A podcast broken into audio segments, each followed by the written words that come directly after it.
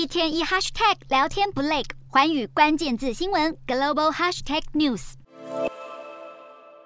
欧洲议会充满严肃的气氛，因为目前议会卷入欧盟史上最大的贪腐案。而且涉嫌涉案的还是副议长凯利。比利时警方九日搜查了凯利位于布鲁塞尔的住处，并查扣了好几袋装得满满的现金，清查后高达六十万欧元，折合台币将近两千万元。除了凯利之外，还有另外三人也被逮捕，包括他的伴侣。他们涉嫌收受来自卡达的贿赂，警方也朝向犯罪组织贪污洗钱来调查这个案件。针对这起令人震惊的事件，欧洲议会议长也说了重话。虽然目前警方只有透露凯利是收到某海湾国家的贿赂，但是卡达的嫌疑最大。毕竟过去凯利多次为卡达的劳动状况辩护。日前他与卡达的劳工部长会面后，就表示举办世界杯可以推动政治转型。即使许多外籍移工在新建世界杯的场馆过程中伤亡，他还是盛赞卡达的劳工改革。目前，欧洲议会已经终止凯利的职务，他也被逐出了所属的社会民主党党团。他在母国希腊所属的希腊社会运动党也开除了他的党籍。目前，凯利在希腊的资产受到了冻结。如果最后调查结果属实，这恐怕会是欧洲议会史上最大的丑闻，